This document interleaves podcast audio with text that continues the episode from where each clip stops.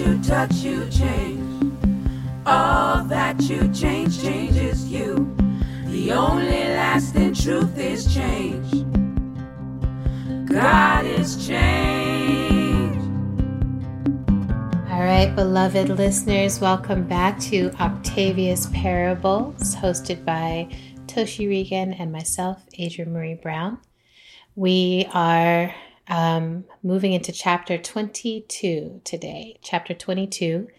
And I don't have a lot of announcements this time. The one thing I wanted to do was introduce two more members of the Octavia Butler Tarot team. Um, one is Alta Starr. Alta Starr has worn many, many hats, um, is a teacher of somatics, Black somatics, through the Black Organizing for Leadership and Dignity Project, um, as a teacher for somatics with generative somatics, as someone who has a long legacy of movement work, uh, funding work, thinking work, philosophizing. She's also an incredible poet.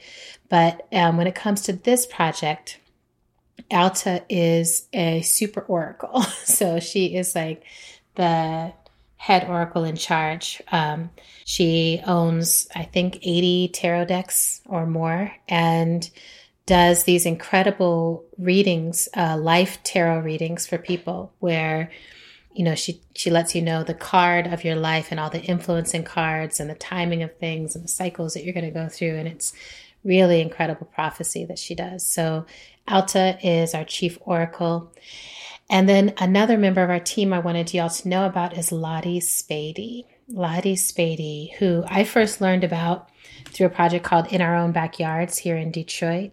Lottie is like a black of all trades um, who really has taught herself to do almost everything you can imagine needed for survival. Um, but one of her huge gifts, in addition, like she's a communications maven and has like run programs for young people doing communications forever.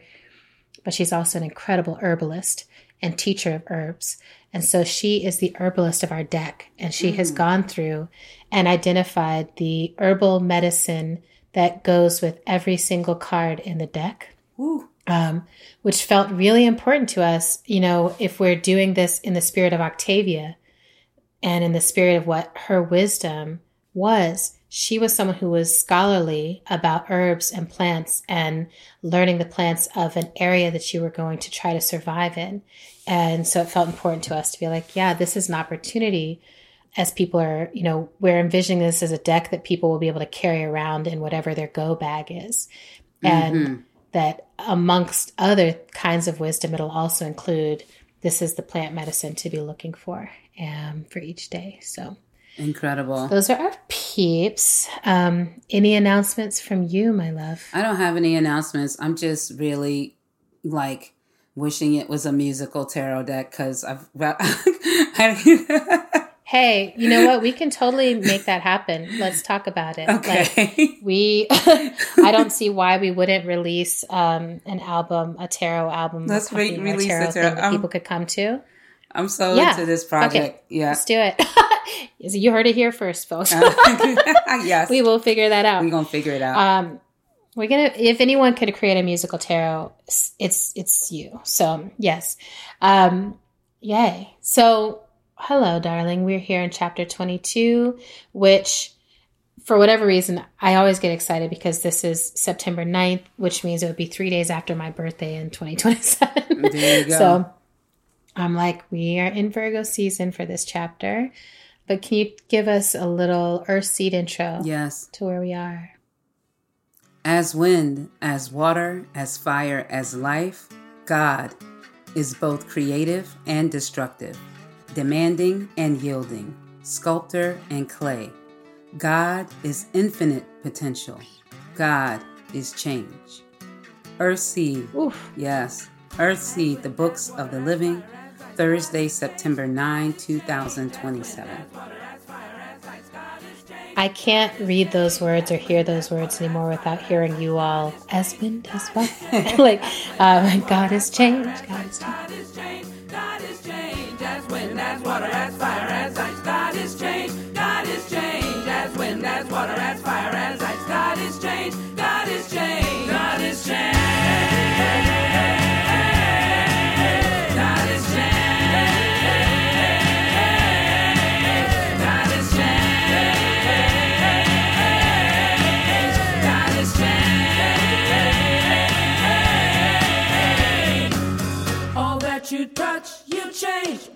That you change changes you. The only lasting truth is change.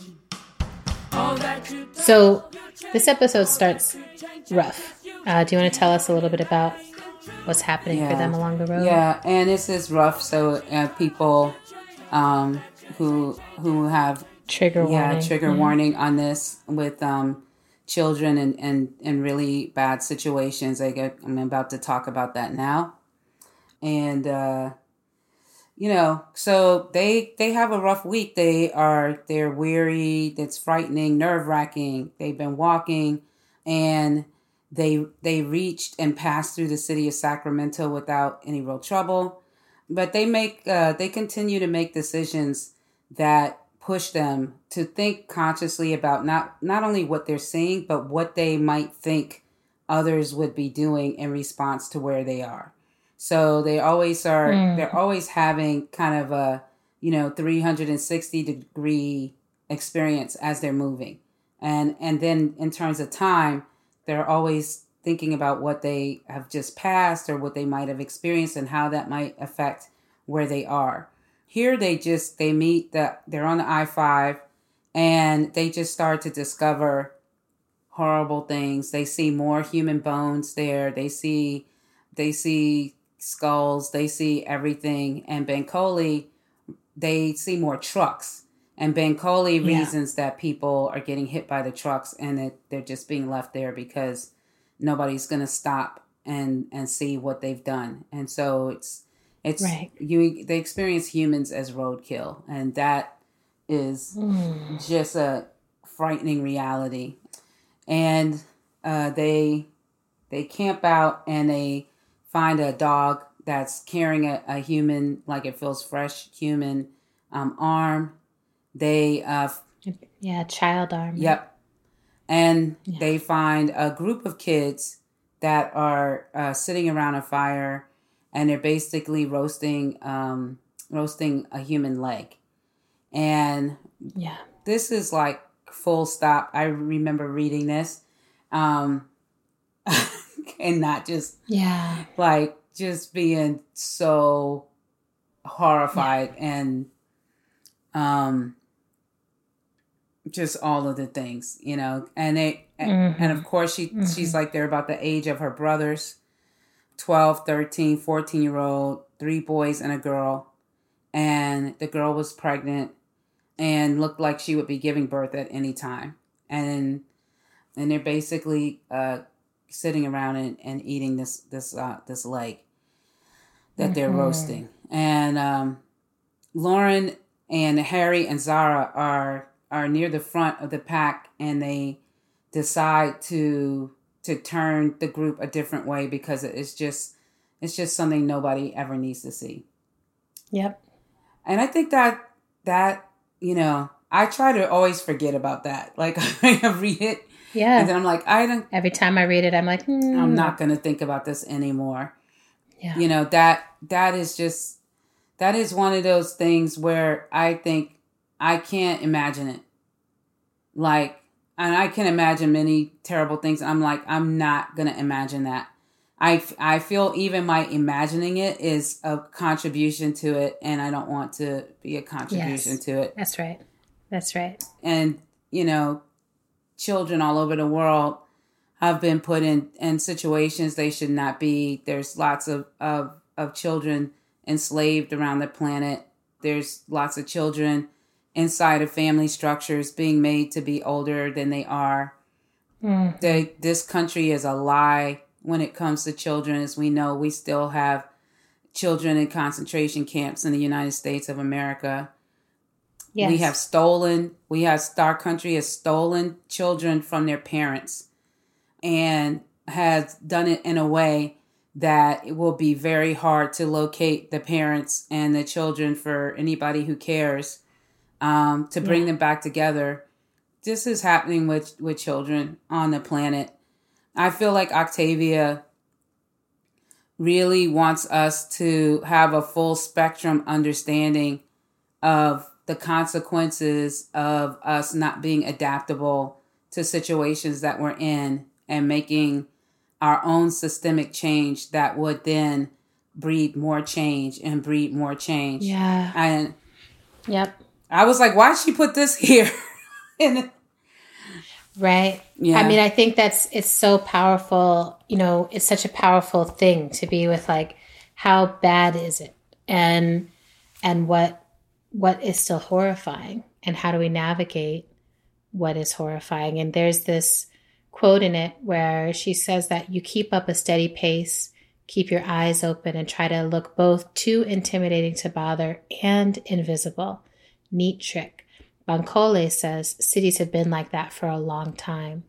And I always think about that, that it's like, you know, to make it literal, right? Mm-hmm. To be eating each other literally is somehow more horrifying than what happens all the time, yeah. which is it's not literal, but it is happening, right? That Yeah. we are surviving off of each other's miraculous lives. Um, the labor, the the energy, the we are wearing each other. You know, some people get lived down, worn down, worked down, um, eaten alive, and Yeah. so you know, I think there's there's the literal part, which is horrific and and also happening, and then there's the part that's like it's not literal, but but the way that our society is constructed is that we eat each other alive. So I think it's it's brilliant and rigorous of her to take us there. Yeah, it is.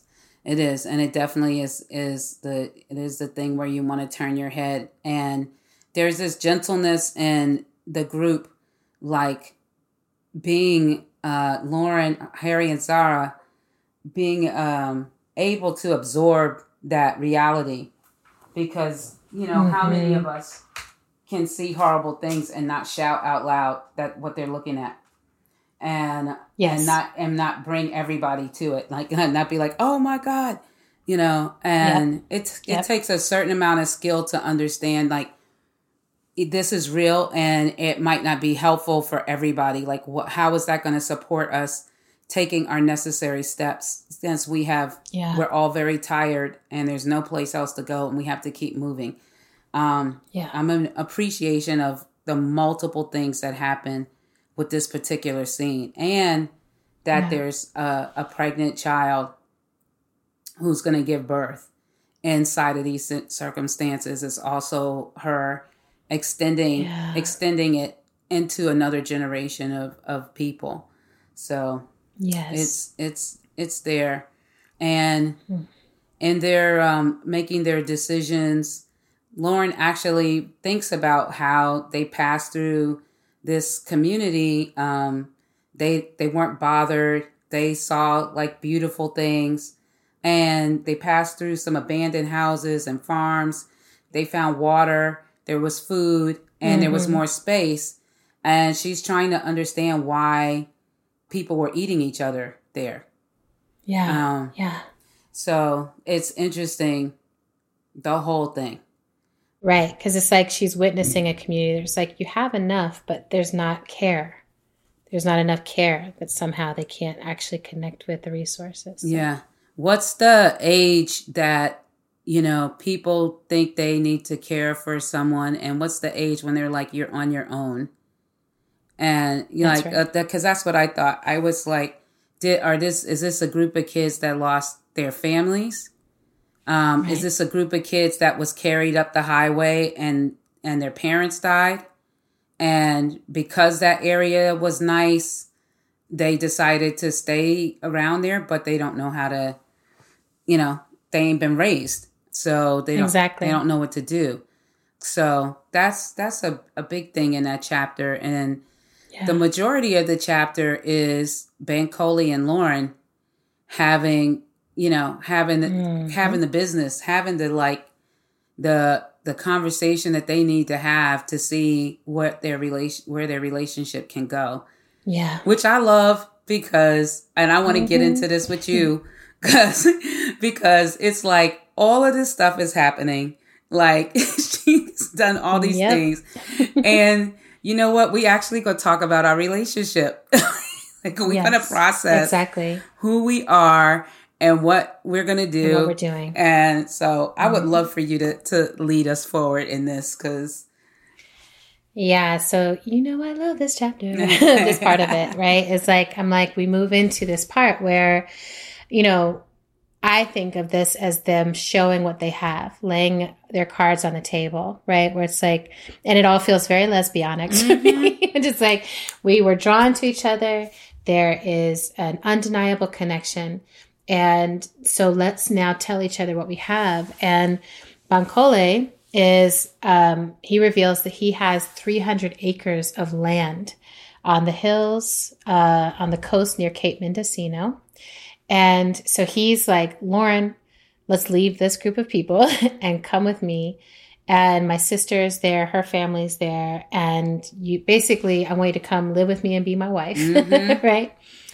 And Lauren, you know, she's hesitant because uh, she's like, your sister is going, is not going to approve of my age. Yeah. And that's really at the front of, of her resistance, which I always think it's really interesting that that's kind of the first thing that comes is she's like, you know, yeah. like it's fine out here when we're in the wild. Um, but your family, uh, but Bankole is like, I don't mind that. You know, like, well, I'll, I'll make that, I'll figure that out. But the land is secluded. It has dependable wells for water. And in this way, it's like, the the it's such a huge offering that he's sharing this with her. Mm-hmm. It's such a huge offering of trust. And so she responds to his trust first by speaking about Earthseed mm-hmm. right? That she's like, I'm so serious about Earthseed, and you can help me create the first community, something that is purposeful, something that is constructive in this world that is falling apart. But I think where she drops into meeting him at the level of trust is that she tells him about her hyper empathy syndrome. Mm-hmm. And, you know, in both ways now, you know, he's like, now you could, you know, you could harm me and try to get this land.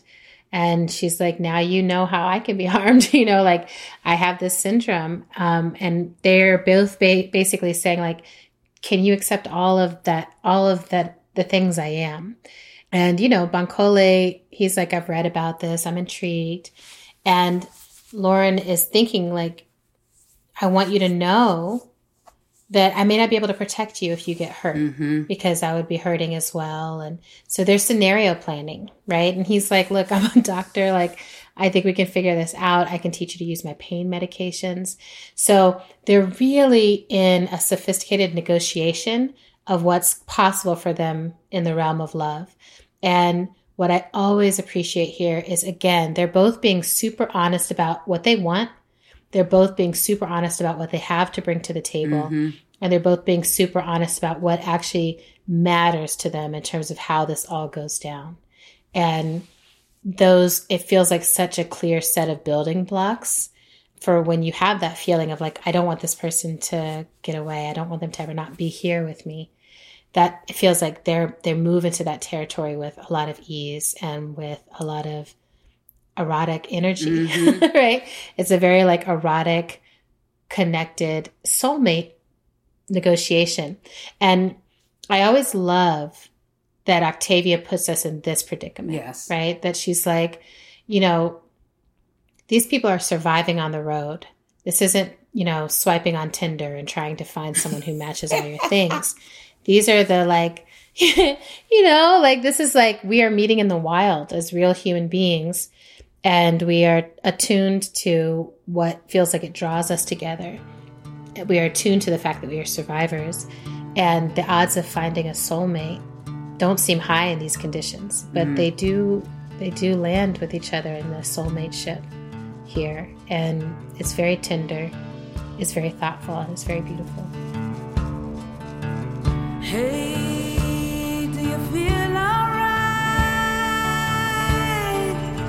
and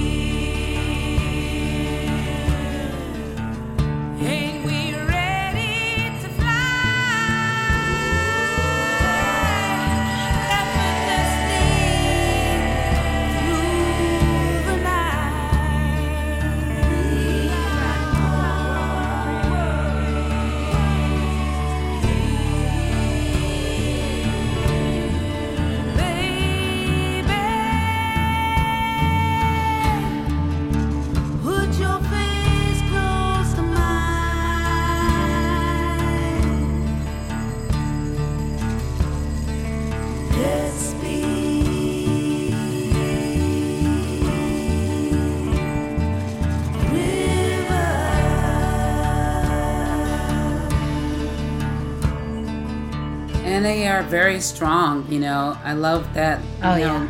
when she's saying like, for me, there's basically no separation between my my living and Earthseed, and Yes. and he kind of gets a, you know, the chuckle out of it, and she's like, "You don't have to agree, but don't laugh at me," you know. That's right. And That's right. you know, he pisses her off a little bit, and she has to she has to get her, you know, her balance and calm down and and basically be like, you know, it's not a game, like you know. And he's asking all of these, you know, well, how many how many people you think you can get, and how many this and that, and you know, but that's not what it is for her. Like, exactly. um, it's a it's a big deal, but she needs him to like really understand it Mhm. you know.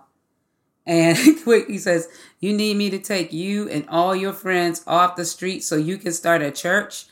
Is it- you know? yes, You know, actually. that or nothing. You know, yes. Oh, like, yes, my God. holding the line. That's what I do mean. this is yeah, this is what's gonna happen, Mm-hmm. and he can't picture it. Da da da da da. It's like, uh, you know, but we he says, bring your church, bring your congregation.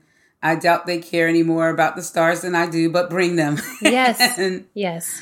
and I like them, and there's room for them. And that is like kind of a cool thing because so many times, you know, we feel like in order to have relationship, we need to have like a thousand percent agreement Yeah. on everything. yep.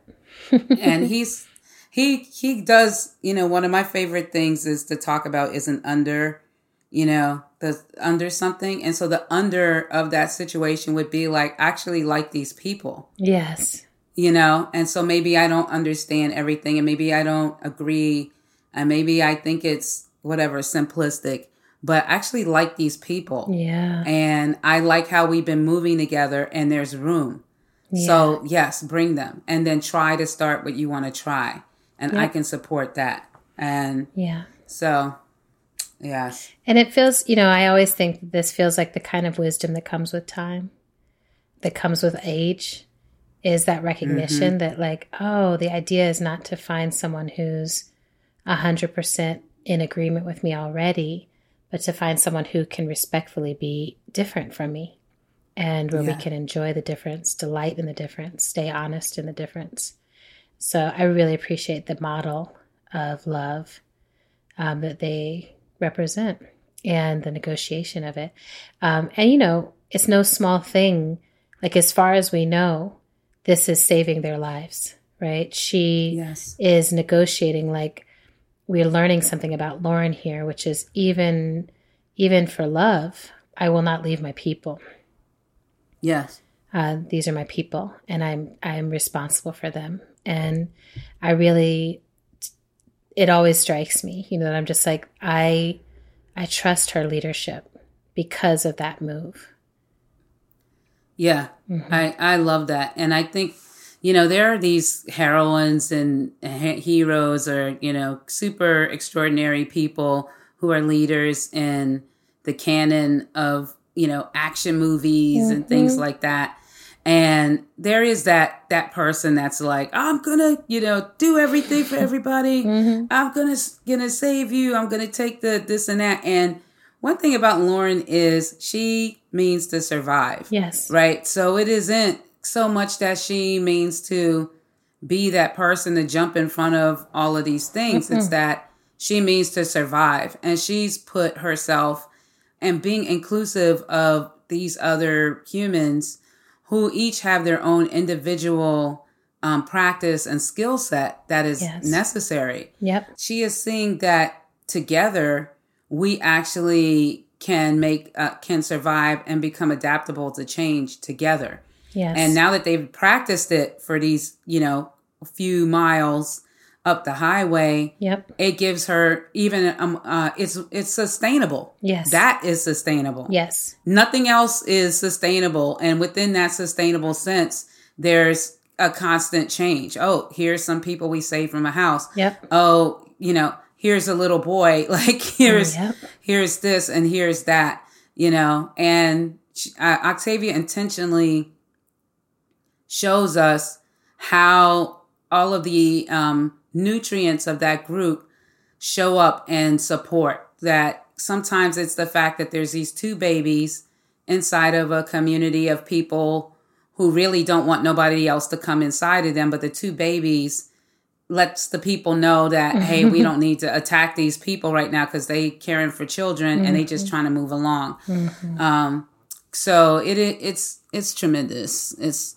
it's yeah. tremendous hard work hard work it's tremendous and you know it really i mean when i think about the work that you and i have been up to for the past few years of creating different variations on earth seed circles and communities that feeling is real.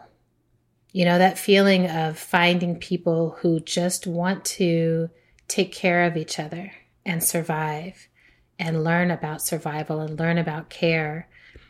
How it feels when you land into those circles. Um, for me, I find it irresistible. And I, it, it makes me trust the ideas of Earth Seed even more, right? That mm-hmm. it's like, oh yeah, like you don't have to preach too much about this. You don't have to pontificate about it. You don't have to convince people. Pray working. Yeah. You know, just let your work show your faith. Let your work show what you believe in and and you know, negotiate from a place of believing and trusting the ideas that you hold.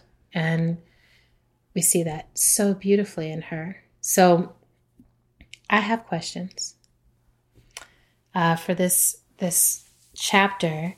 The first are uh, relating to the, the way it starts off and how horrifying it is. Um, I think so much so much of our current society has desensitized us to what is truly horrific and and I think it confuses us. It makes it hard to mm-hmm. know like oh, how do we actually engage in turning to face what is. And so the question I have is what can still horrify you? What can still horrify you? And can you actually be horrified by the things that are still horrific? And mm. what I find, you know, especially as we move deeper into the best practice of saying the names of those who are killed by the police or uplifting the news about the horrific things that happen at the border is to me, it feels important that we stay intact with the part of ourselves that can be horrified. Mm-hmm. And the related question of this is how do we know the value of a human life? You know, mm. how do we know the value of a human life? And what is the value of a human life? You know, if if we can be roadkill, if we can be food. And then, you know, because I am not necessarily a human species. You know, I don't believe that humans are necessarily the dominant or most important species that Earth has living on it or has produced. You know, so I'm like, oh, how what would it look like to actually bring the the value that we hold for humans to all other life, mm. right? Like, how would we shape our transportation system if no roadkill felt acceptable to us, right? right? Of any species, how would we shape our, our transportation? How would we how would we function if the entire world was like, oh, we don't eat what lives. We don't eat, you know, things with a heartbeat. We don't eat things that raise children or whatever it is, you know. Um, but mm-hmm. how do we know the value of human life? How does that relate to the way we value all life? And the last in this set is what is our responsibility to children? Mm. So I'm always uncomfortable with this chapter because they see these children and then they keep going, you know, and there's not a way to to take care of all the children. And I have been to places where I was like, "Oh, I want to take care of all these children," and I have felt the limitation. Um, but I do yeah. feel like, how do we move to a place where society is really organized around our children? and that anytime we see children who aren't getting their needs met that we see it as all of our responsibility to intervene so yeah. that's the first set of questions anything you want to throw in there yeah i i think um with this uh, with Lauren and uh, the kids, I feel that Lauren's experience with Keith really is what makes her Mm-hmm. turn away. Mhm. You know that she that there is a level of where she just is like, I'm not going to change this situation. That's right. There's not enough I can do to to do anything around this, and to see um, the ages of the kids and to understand that the physicality of the kids that Yeah. there's no way that she could bring them in. That's that's what I think. Yeah. And this this set of questions reminds me of an experience I had um, with uh, you know Theaster Gates did um, the Black Artist Retreat, Yep. which is usually like a, a, a small retreat, but uh, last year they did it at Park Avenue Armory in New York. It's never been in New York before. Oh wow. And it was a really profound experience to have. But one thing I will never forget is that Carrie Mae Weems, and if y'all don't know who Carrie Mae Weems is, Mm. Get your life together. good to get to googling right now. like you said, get your Get life your life together. together. How do you not know? that? You know, a lot of people are going to be like, "Who? Carrie Mae Weems?" Yes. But you know, get, get involved.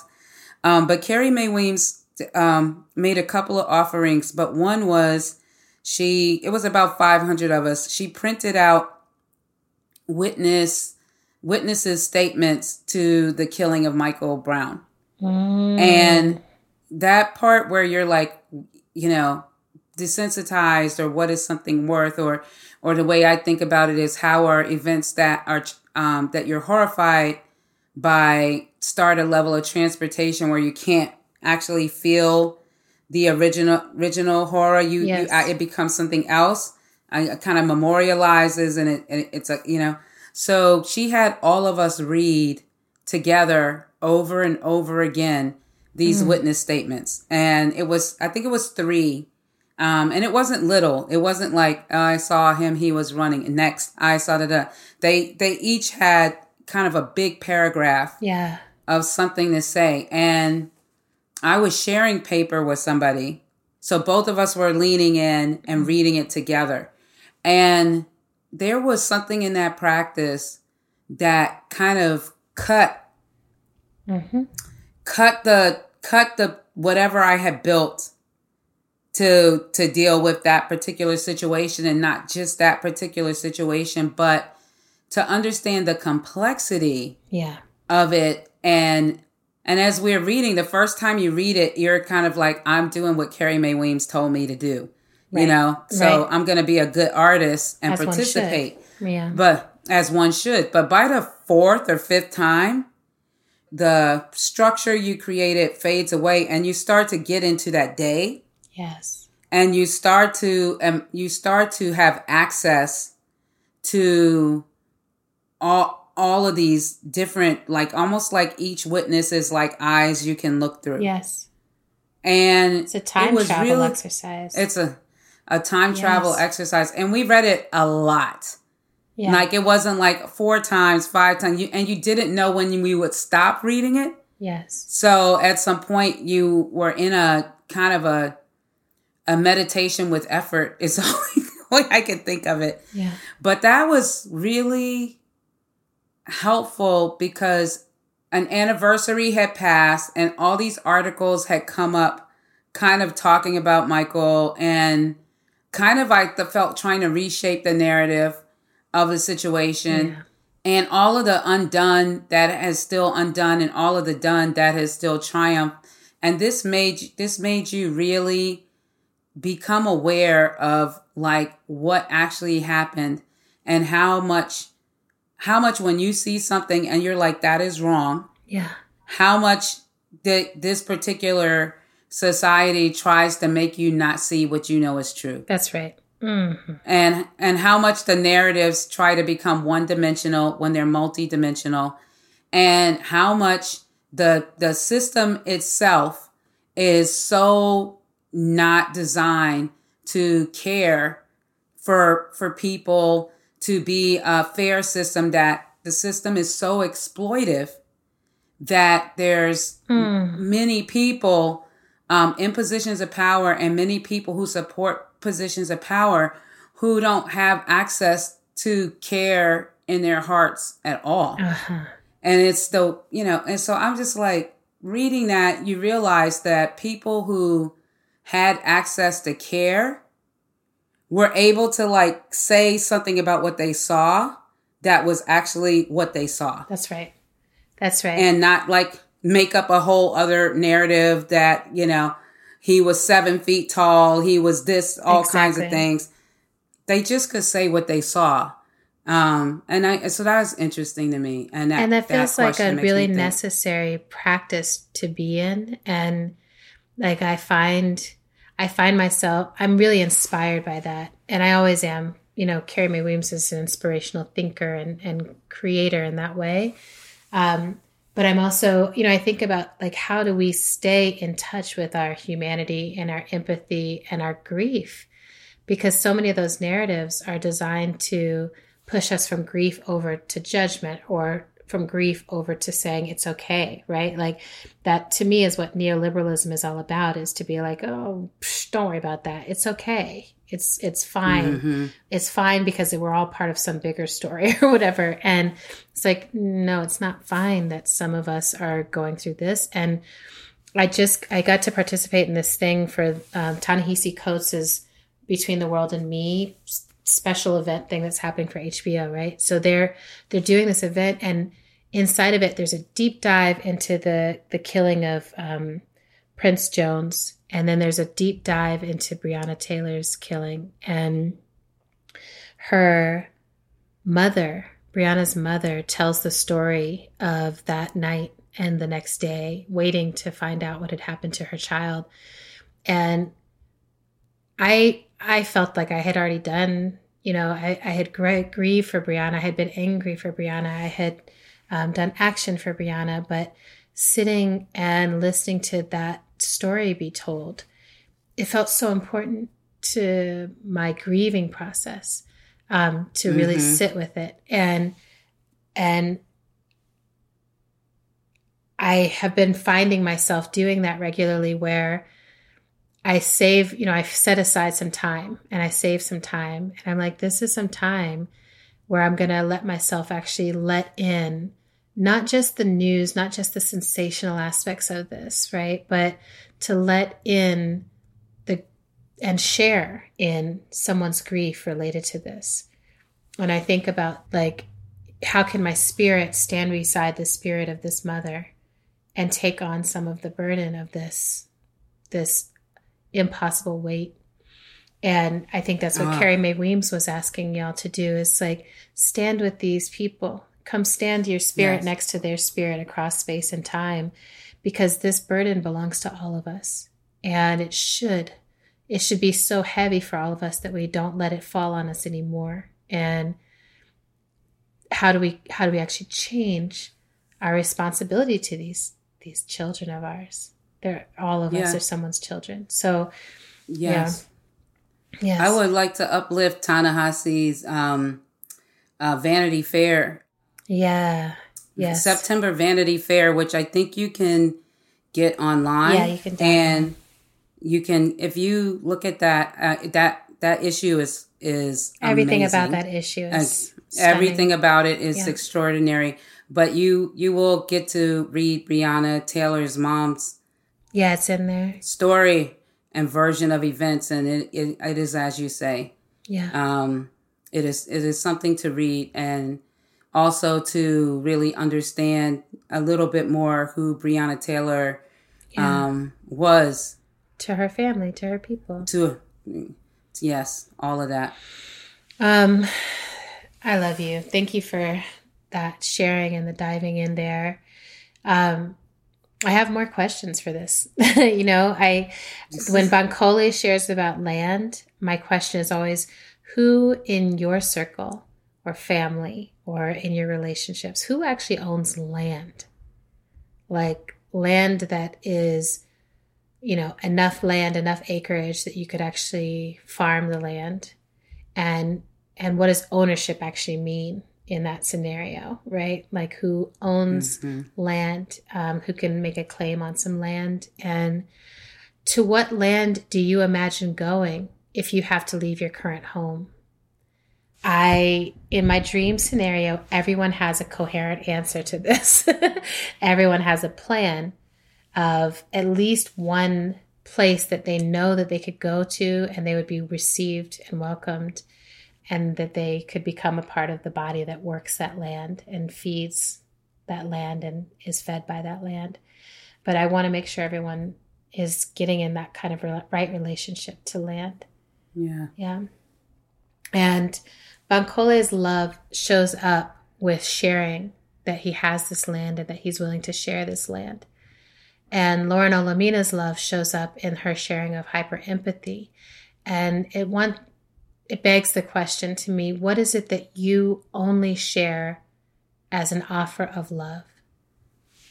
Mm. What is the information? What is the vulnerable thing? What is your abundance? What is it that you only offer as an extension of your trust to someone that you love? Mm. I love that their offers are so different, but for each of them, it's equally like, this is what I have. This is, Yes. You know, my gift, my burden, and what I want to offer you. Um, I said this earlier, but you know, I think the pace of their love, and I think often the pace of crisis love is very lesbianic. you know, it's like we met, we loved each other, we moved in, like, you know, here we go, right? Um, and I'm like, you know, eventually the rest of y'all will catch up. That once you know, you know, and like just get it moving, and you know, um, you know, you get in in quickly, and sometimes you get out quickly, but you you got to really know what you knew.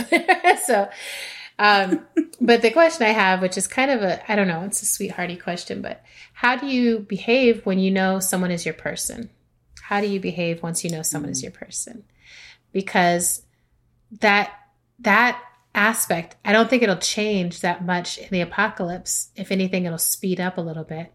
But what do you know about yourself in love? And can you imagine yourself in love in the apocalyptic conditions that are ahead of us?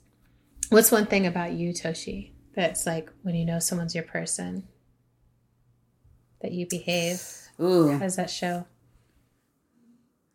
When when when I know someone's my person, I'm like kind of an open book. I kind of, you know, Yeah. I kind of like uh, like open up the door. And the other thing is, um, I start writing songs for them. Like right, like it's just like it's really easy. I, I just you know, Yep. there's some people that that I have written a lot of songs for, like that. Yes. and and continue to do so. But I I hear music. I um Mm. I hear music, and I uh, and and it's always right. I love that. This is the yeah. I, I've never heard music for a foul person. You know? yes. I just have to say, That's a tune. you know, fork. there's some relationships I've been in, and I and and I, and they weren't good, and I'm like, you know what? I never wrote a damn song for that. You ain't getting no songs though. you ain't They getting ain't no got no songs. songs. I love that. Like, That's beautiful. This could be. That's I write songs like about friends and everything, but Yeah. I but yeah, I hear a lot of music. I love that. Um, my mine is a little similar, which is I write poems. So I'm like, if Mm. I'm falling, if it's my person, and if it's, I'm like, poetry starts like, like it's the only way I can really function or speak or communicate. It's just like it's all poetics, and the thing I don't notice, but that also happens, but my friends notice, is I start just randomly sing songing. So I'm, I'll be in the kitchen cooking, and I'm just like, Uh, right, and Uh. they're like, "Oh, Div, are we? Is is it time? is something happening? Who is it?" Like my friends know, they know by now, and Ooh, um, and that sing songing is a sign of my joy. So, you know, whenever Mm. I'm, whenever things are good, songs come out, and when they're not, the songs stop. Um, yeah. yeah. I'm like, mm, I you ain't getting no socks. I also want to up. I want to Yeah. uplift my love affair with my friends because yes, so I think like so many of my friends are my persons, and I Absolutely. I get very joyful about my relationships with my friends, and um, uh, yeah, and they, you know, I think even thinking about Alexis Pauline Gumbs, Mm-hmm. like I I can't I probably tell somebody to do read or follow Alexis every day. Every day. It's just yeah. I you know, and that's a person that whose work I hear music around That's all right. the time. I'm like, I can sing that. I can sing that. I have to hold myself back to not be singing all over her work. But um I don't know if you I do, think that yeah. like, mm. but oh, you know the other thing I do like is but other dim- dimensions of my being expand. Yeah. So Ooh, I I'm kind of a little bit less grounded. You know, I kind of like am. You know those how the cartoons would show somebody they're like they're floating. I float a little bit. Mm-hmm. yeah. I definitely float. You know, I think um, with both friends and romance and just community, that the thing that becomes most important to me is our honesty with each other.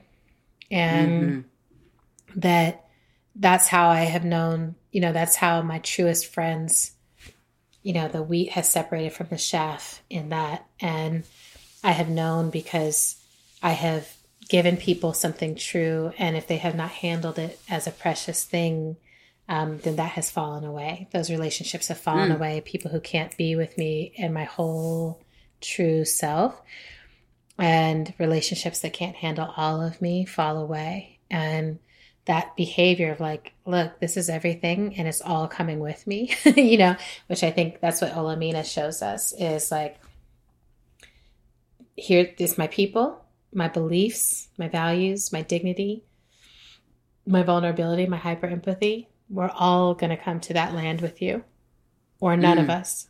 And Mm. that's love. So, uh, the last two questions I have here one, what does commitment mean during apocalypse? What does commitment mean in apocalyptic conditions? You know, I think there's always the mythology of like, we're going to get married and then we're going to be together forever until the end of time. And then when change picks up its pace, and like right now we're in that period where we're like, we're making commitments to each other in the age of COVID and mm-hmm. in the age of climate catastrophe and in the age of authoritarian fascist leadership gone wild. We make commitments to each other when people are trying to shut down borders and when people are being separated and deported and you know and this these conditions even again I keep saying this but even if this new administration comes in and like you know really moves some things very quickly we still have com- consequences of apocalypse that are coming to us. So how do we shape our commitments to meet this time you know? Mm. and the last question is who are your people? Who are your people who are the people that you're like we're in this. We're rolling together. Our values align and i'm not leaving them behind. Mm. Yes. that's our chapter 22 Ca- Chapter 22's I got a short chapter, yeah. But yeah. thick short and thick just like me. Hey Hey, ah, come on. you know? Come on. So Yes. um, I'm excited that we're going to have the good music in this and all the things. So Octavia's Parables is hosted by Toshi Reagon and myself, Adrienne Maree Brown, produced by Kat Aaron, show art by Krista Franklin. And the music of Octavia Parables is uh, Always See the Stars, written and performed by Toshi Reagon. There's a New World Coming, written by Bernice Johnson Reagon with additional lyrics by Toshi Reagon, performed by the cast of Octavia E. Butler's Parable of the Sower, the opera, with lead vocals by Shayna Small. And I'm going to add God is Change, um, written and performed by Toshi Reagon and Bernice Johnson Reagon. And I'm gonna add uh, a love a love song in um, in battle.